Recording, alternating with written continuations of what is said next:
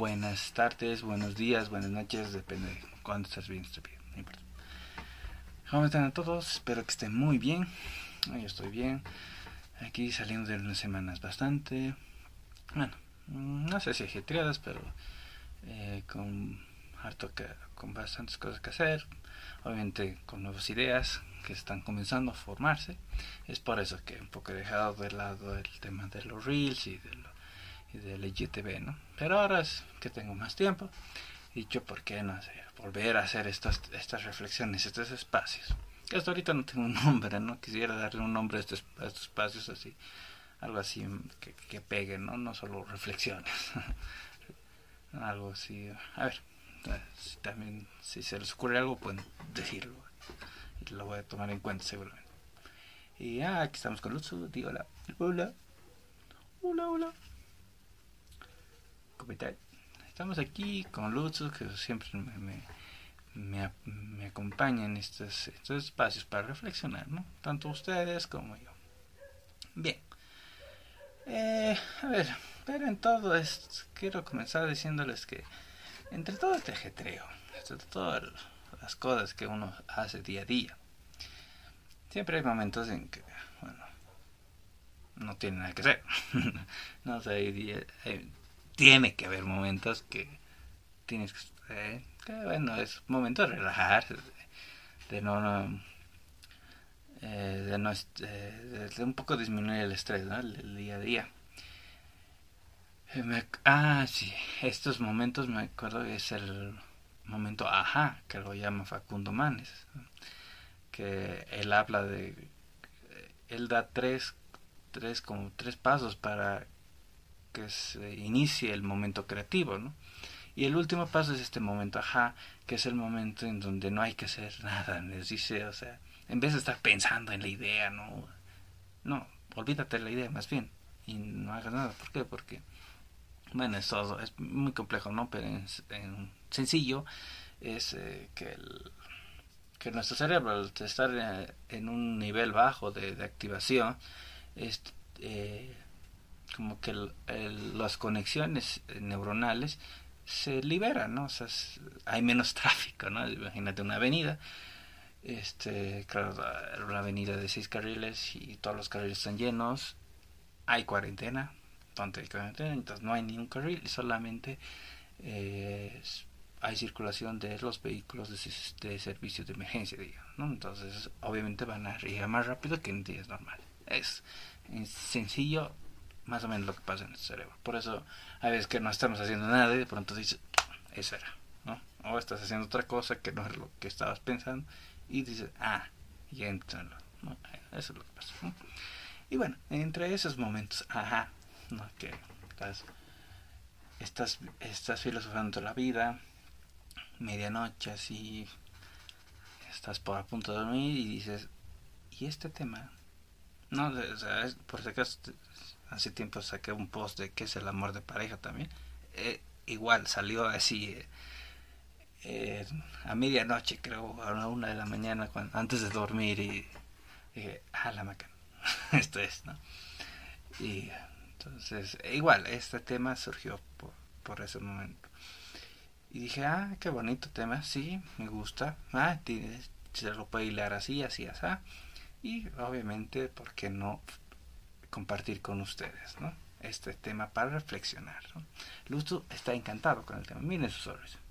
Su sonrisa lo demuestra. Muéstrale su sonrisa. Ahí está. perdón, perdón, perdón, perdón. no, él está feliz, así que espero que ustedes también estén felices con lo que vamos a hablar ahora. Que es que lo he llamado, le he puesto ese título de El peligro de enamorarse de la vida. Ya. A ver, comencemos. ¿Cómo? Bien, comencemos primero, ¿qué es lo que pasa cuando uno se enamora? Por primera vez, ¿no? Es que ya, después, después de la primera vez del enamoramiento y a las segundas veces como que hay mejor control, ¿no? De, algunas, de algunos impulsos, de algunas... El prefrontal como que ya está, ah, ya, esto se llama enamorar, ya, ok, no, esto hay que tenerlo controlado además, porque si no, pueden ocurrir cosas malas, ¿no? pues, no, obviamente cada caso, ¿no? Cada caso es particular. Pero bueno, ahí vamos. La cosa es que, eh, a ver, cuando uno se enamora por primera vez, o bueno, se enamora, ya pongámoslo, todo es color de rosas, ¿verdad? La, típica, todo es color de rosas o todo es color de... El color que a ustedes más les guste. Todo ese color. Y claro, o sea, dentro del cerebro hay una explosión de neurotransmisores y hormonas y todo eso que se siente pues dichoso el cerebro y obviamente uno mismo, no sé si llega así lo máximo del planeta y dice, wow, ¿qué es esto? Y le encanta el cerebro y el cerebro eh, tampoco sabe qué es lo que está pasando, pero está segregando tantos hormonas y tantos neurotransmisores que le importa tampoco, le importa de ella, ¿no?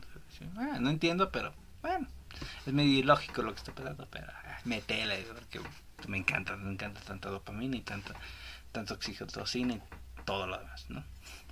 Entonces, ok, pasa eso, pero entre eso, lo que, entre todo este tema neuronal, también va a pasar algo, eh, eh, no sé, a ver, no sé cómo ponerlo en palabras, es muy difícil ponerlo en palabras, así que voy a dar un ejemplo. Me acuerdo en Psicología del Amor, el anterior año, yo fui ayudante de esta materia y el Bismarck, que es el docente de Psicología del Amor, todo un amorólogo, Bismarck Pinto, eh, él nos hizo hacer, hizo hacer un ejercicio, ¿no? Poniendo a todos los hombres a un lado del curso y todas las mujeres a un lado del curso, ¿no? Entonces él dijo, miren, los dos primeros, o sea, el hombre y la mujer que estaban al frente, los primeritos, eso es lo que uno ve cuando uno se enamora, digamos, eh, cuando uno se enamora de la otra persona, ¿no? Es muy interesante, porque eso también se liga con el tema de atracción, con todo lo que se, sabe de atracción y con la teoría de la mente, que tú vas de, detectando, digamos, obviamente no es consciente, ciertos factores que vas diciendo, ah, esto le gusta, esto no le gusta, ta, ta, ta. entonces vas adquiriendo esos factores y te vas convirtiendo pues en un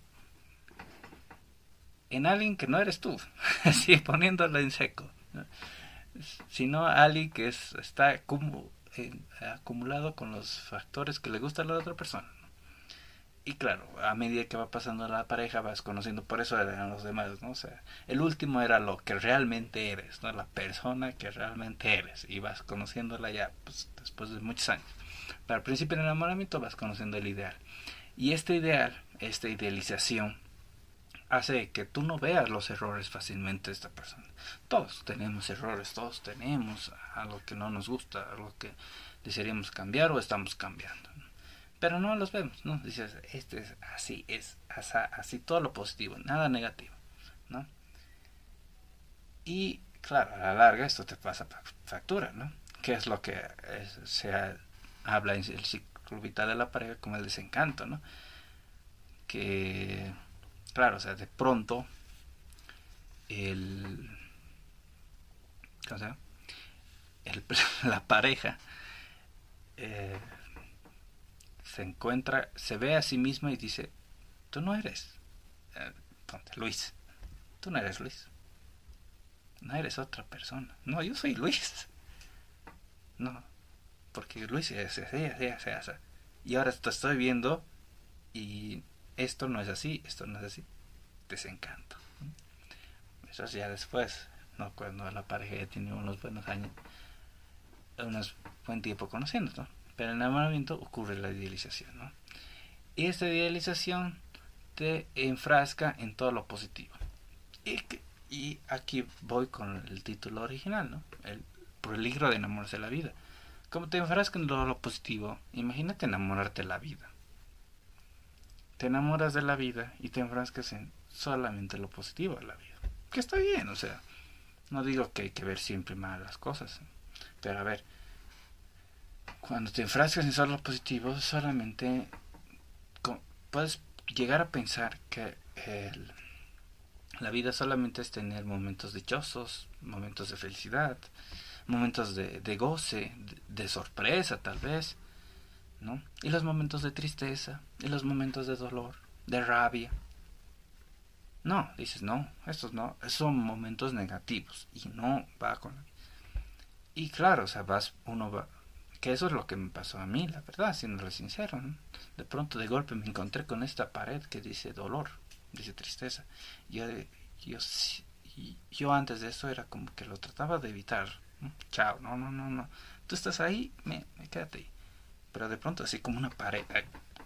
se cayó, ¿verdad? eh, como una pared. Estos van a ser los bloopers de la semana. Como una pared se me cayó, ¿no? El dolor, la tristeza. Y ¿y ahora qué hago? Y bueno, ha sido todo un proceso, todo un proceso con gran apoyo, con descubriendo herramientas que yo tenía. Sí, sí, cayendo, ya lo voy a poner aquí. Con, gran, con herramientas que yo tenía para poder afrontar y decir, ok, tiene razón, el dolor, la tristeza, la rabia, todo esto es parte de la vida. Me acuerdo que gracias a eso pude escribir un pequeño texto, digamos el comienzo de los cortos, que lo llamé Esencia, que digamos es el que podría decir el comienzo de, Amigos de Lutz, porque ahí, ahí hablé de, comencé a hablar de Bendy y del señor Rufus, por ejemplo, y el mensaje, el último mensaje, digamos, de todo esto era, eh, la esencia de la vida la vas a entender cuando aceptes el dolor, aceptes que hay tristeza, aceptes que algún momento te vas a enojar, y aceptes, pero aceptar no significa dejarte controlar, ¿no? que es lo que me pasaba a mí. Estoy hablando desde mi punto de vista, que mejor conocimiento que lo que me ha pasado, ¿no? Que era, pensaba que aceptar era dejarme controlar por estas emociones, por el dolor, por la tristeza. Y no, aceptar es decir, están ahí. Pero tú eres, tú eres, tú eres Luis, yo soy Luis. El dolor es dolor, la tristeza es tristeza, están ahí. Tú, tú estás tienes que estar encima de ellos, controlarlos. Y aceptar que algún, algún momento aparezcan, ¿no? Pero controlarlos. Se pueden controlar, claro que sí, se pueden controlar con ayuda, si quieren un apoyo, un apoyo, pero cada uno tiene herramientas que nos pueden, nos van a facilitar controlar todo esto. La idea es tener la voluntad. Así que, no, eso. Eh, eso quería que reflexionemos hoy. Este tema de qué peligroso es enamorarse realmente de la vida porque no la ves completa la vida. Si te enamoras de la vida, no la vas a ver completa. La vas a ver parcial. Y tarde o temprano, como pasa en la pareja, te va a tomar, te va a sacar factura. Y tal vez se te presente como un muro que tú vas a verlo como algo imposible de, de afrontar, de salir. Así que nada, te lo dejo, te dejamos aquí para que reflexiones sobre eso y nos vemos en un siguiente video. Adiós.